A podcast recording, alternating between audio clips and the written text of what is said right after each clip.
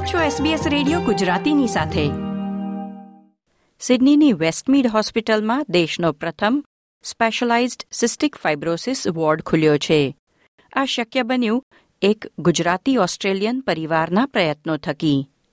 Doctor મલય રાણાની સ્મૃતિમાં સમર્પિત CF specialized ward વિશે વાત કરવા આજે આપણી સાથે જોડાયા છે મલયભાઈની માતા મીનલબેન રાણા. આપણો સમાજ આપણી વાતો SBS Gujarati. Minalben welcome to SBS radio thank you Nitalben thank you for the opportunity અહીંયા અમને બોલાવવા માટે. થેન્ક યુ મિનલબેન અમારા નિયમિત શ્રોતા મિત્રો મલયભાઈ વિશે જાણતા હશે. આપણે આ વિષયે પહેલા પણ વિગતે વાત કરી હતી જ્યારે પહેલીવાર સરકાર તરફથી આ પ્રોજેક્ટ માટે ફંડિંગ મળ્યું હતું. નવા શ્રોતા મિત્રો માટે મલયભાઈની ઓળખાણ આપશો? શ્યોર આ મલયભાઈ અમારા માટે આશીર્વાદ સ્વરૂપ હતા. એમણે લાઈફમાં ઘણા ચેલેન્જીસનો સામનો કર્યો છે, પણ તે છતાં સત્યાવીસ વર્ષની ઉંમરે એમણે ઘણું હાંસલ કર્યું છે. મલય એચએસસીમાં નાઇન્ટી નાઇન પોઈન્ટ ટુનું યુએઆઈ મેળવ્યું અને તેમને ન્યૂ સાઉથ વેલ્સના પ્રેમિયરનો એવોર્ડ મળ્યો હતો.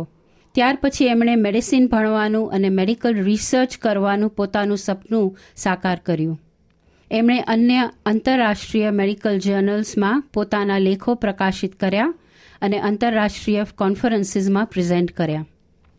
મલય પેથોલોજી રજિસ્ટ્રાર તરીકે કામ કરતા હતા અને યુનિવર્સિટી ઓફ વુલોંગોંગના મેડિકલ સ્ટુડન્ટ્સના ક્લિનિકલ ટ્યુટર પણ હતા. તમારા શ્રોતાઓમાં જે ખાસ કરીને મેડિકલ ફિલ્ડમાં હશે એ સમજશે કે આ બધું મેળવવું એ માટે કેટલી મહેનત અને સમય લાગી, માગી લે છે. મલેપાઈને સ્પોર્ટ્સમાં પણ ખૂબ રસ હતો. ક્રિકેટ ટેનિસ અને ચેસના ઇન્ટર ડિસ્ટ્રિક્ટ કોમ્પિટિશન્સમાં ભાગ લેતા. અમને મલયભાઈના બધા અચીવમેન્ટ્સ માટે એમના માટે ગર્વ છે. પણ સૌથી વધારે ગર્વ એ વાતનો છે કે એ ખૂબ નમ્ર, લાગણીશીલ હતા. એમના સિનિયર્સને પણ એમના પ્રત્યે ખૂબ માન હતું. હજી સુધી એમની સાથે કામ કરતા ડૉક્ટર્સ નર્સિસ અને બીજા કલીગ્સ અમને કોન્ટેક્ટ કરે છે અને મલયભાઈ સાથેના અનુભવોની વાતો કરે છે. ટુ થાઉઝન્ડ ફિફ્ટીનમાં મલયભાઈના ગયા પછી એમના સન્માનમાં એમની હાઈસ્કૂલ હલ્સ્ટન એગ્રીકલ્ચરલ હાઈસ્કૂલમાં બારમી એટલે કે એચએસસીના સ્ટુડન્ટ્સને Malay Rana academic excellence award નામનો એક વાર્ષિક પુરસ્કાર આપવામાં આવે છે. અમને આ એવોર્ડ ફંક્શનમાં આમંત્રિત કરવામાં આવે છે અને અમારા હાથે સ્ટુડન્ટને એવોર્ડ અપાવે છે. આજે અમારા દીકરા અમારી પાસે નથી, પણ અમારી સાથે જ છે. એ અમને ગર્વ અનુભવ કરાવે છે. મિનલબેન મલયભાઈનો ક્રિકેટ પ્રેમ, એમનો હસમુખો ચહેરો અમને પણ યાદ છે. એસબીએસ ગુજરાતીના નિયમિત શ્રોતા મિત્રોને કદાચ યાદ હશે જ કે મલયભાઈ સ્ટુડિયોમાં આવ્યા હતા. તેમણે તેમની સિસ્ટિક ફાઇબ્રોસિસની રિસર્ચ વિશે જાતે આ પ્રોગ્રામમાં વાત કરી હતી. એટલે આજે ખાસ એમનું સપનું સાકાર થયું છે. તેનો અમને પણ ખૂબ જ આનંદ અને ગર્વ છે. ગુજરાતી ઓસ્ટ્રેલિયને, આખા ઓસ્ટ્રેલિયન સમાજને એક બહુ જ મહામૂલી ભેટ આપી છે. એની હવે વાત કરી લઈએ. વ્યવસાયે ડોક્ટર મલયભાઈએ સિસ્ટિક ફાઇબ્રોસિસ સાથેના પોતાના અનુભવોને એક રિસર્ચનું સ્વરૂપ આપ્યું. ખૂબ ઊંડું સંશોધન કર્યું છે. તેમના આ રિસર્ચ વર્કની થોડી વાત કરી શકશો? આમ, સિસ્ટિક ફાઇબ્રોસિસ એક જેનેટિક કન્ડિશન છે કે જેની કોઈ, જેનો કોઈ ઈલાજ નથી. સારવારમાં ઇન્ટેન્સિવ ફિઝિયોથેરાપી લેવી પડે છે, દિવસમાં બે વાર અનેક દવાઓ લેવી પડે છે, કસરતો કરવી પડે છે. આ બધું નિયમિતપણે કરવું એ ખૂબ સમય અને ડેડિકેશન માગી લે છે. તેમ છતાં મલયભાઈએ કોઈ વાર ગીવઅપ નહીં કર્યું. પોતાના જે સપનાઓ હતા એ પૂરા કર્યા. વેરિયસ ટોપિક્સ ઉપર રિસર્ચ કર્યું છે, પણ ખાસ cystic fibrosis related diabetes vitamin deficiency in people with cystic fibrosis આવા સીએફના કોમ્પ્લિકેશન્સ ઉપર રિસર્ચ પેપર્સ પબ્લિશ કર્યા. રિજનલ હોસ્પિટલ્સમાં સીએફનો બહુ એક્સપિરિયન્સ હોતો નથી. તો ત્યાં જઈને સ્ટાફ ને સીએફ વિશે જાણકારી આપી, પોતે કેવી રીતે હેલ્થ મેનેજ કરે છે એ વિશેની વાતો કરી અને સીએફ પેશન્ટની દ્રષ્ટિએ સમજાવતા. ક્લિનિક્સ માટે ભંડોળ ભેગો કરવા માટે હેલ્થ મિનિસ્ટરને સાથે કમ્યુનિકેશન કર્યું હતું અનેક ચેરિટી ઇવેન્ટ્સમાં મેરેથોનમાં ભાગ લીધા હતા. આખરે તેમણે શરૂ કરેલું કામ તમે પાર પાડ્યું છે. તેમની ધગશ અને મહેનતે ઓસ્ટ્રેલિયામાં પ્રથમ સિસ્ટિક ફાઇબ્રોસિસ સ્પેશિયલાઇઝ્ડ વોર્ડનું સ્વરૂપ લીધું છે.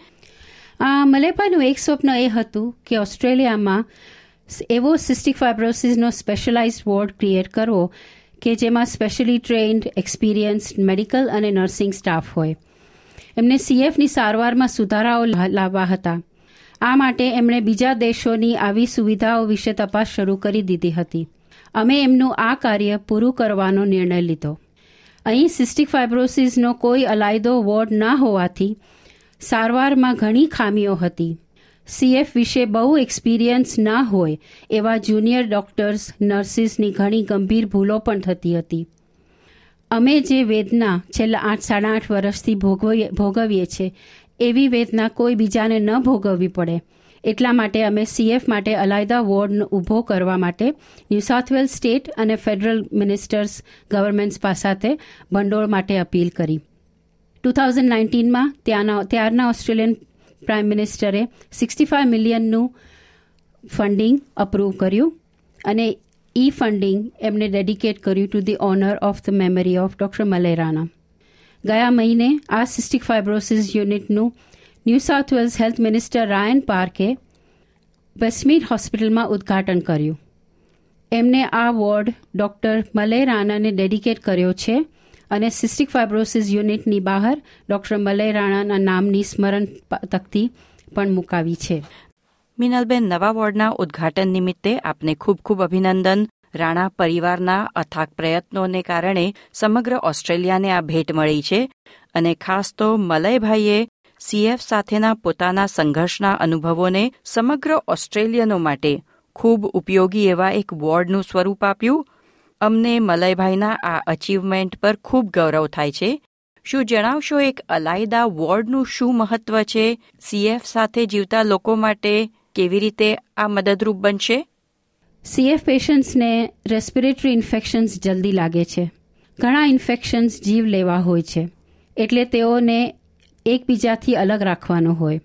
અત્યાર સુધી જ્યારે કોઈ સીએફ પેશન્ટને હોસ્પિટલમાં એડમિટ થવું પડતું, તો તેઓ જનરલ વોર્ડ કે રેસ્પિરેટરી વોર્ડમાં બીજા દર્દીઓ સાથે રહેવું પડતું.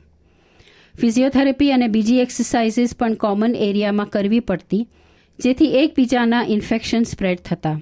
હવે નવા વોર્ડમાં પેશન્ટ સિંગલ રૂમમાં રહી શકે અને સેફલી એક્સરસાઇઝ કરે છે. સિસ્ટિક ફાઇબ્રોસિસના અલાયદા યુનિટમાં મેઇન ઇનપેશન્ટ વોર્ડ છે. આ વોર્ડમાં સિક્સટીન સિંગલ રૂમ્સ છે, જેમાંથી ચાર આઇસોલેશન રૂમ્સ છે. દરેક રૂમમાં હેપા ફિલ્ટ્રેશન છે.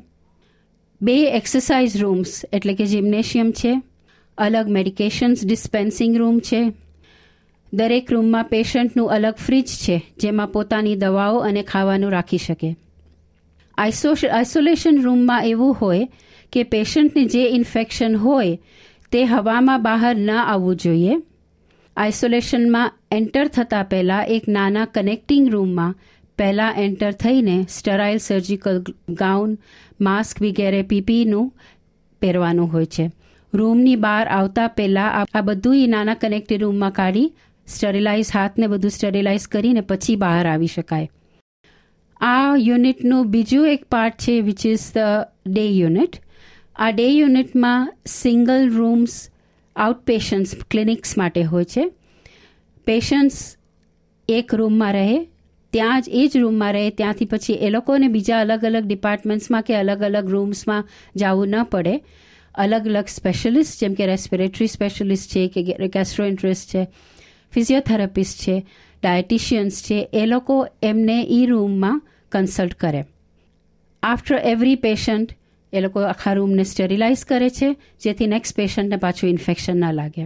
વન્ડરફુલ એટલે આ બધી ઇન્ડિવિજ્યુઅલ કેર અને સેફટી ધ્યાનમાં રાખવામાં આવી છે. બીજું going back to the ward અત્યાર સુધી જેમ જનરલ વોર્ડ્સમાં થતું હોય એમ નર્સ દર ચાર કલાકે આવે તમારા blood pressure heart rate respiration rate વગેરે મેઝર કરે.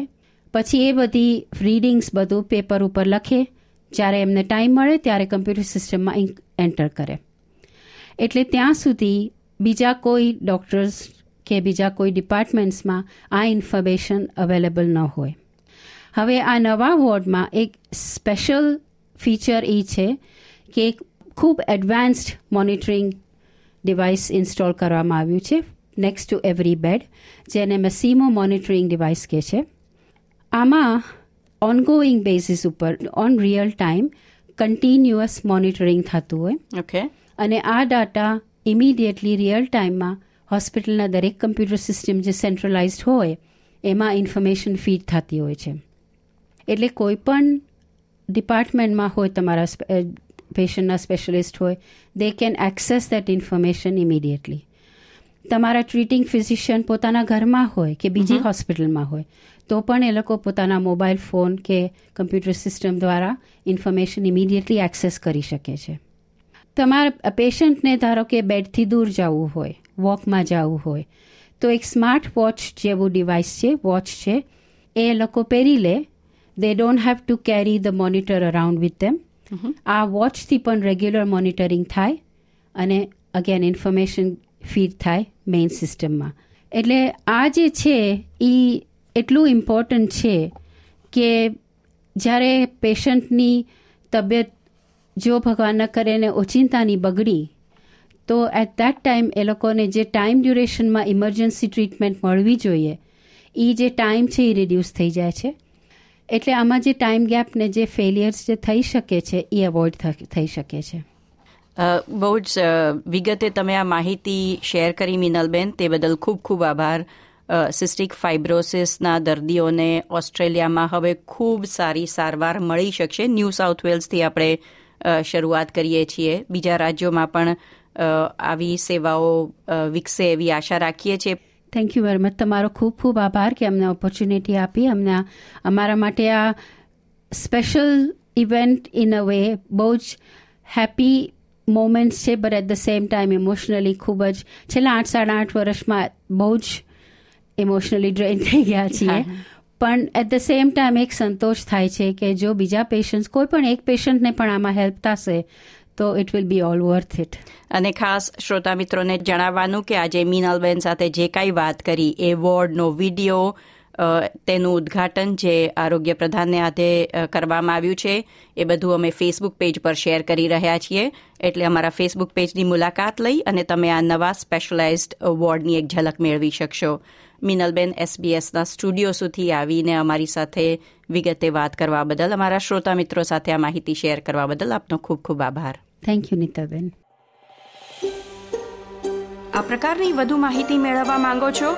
અમને સાંભળી શકશો Apple podcast Google podcast Spotify કે જ્યાં પણ તમે તમારા પોડકાસ્ટ મેળવતા હોવ.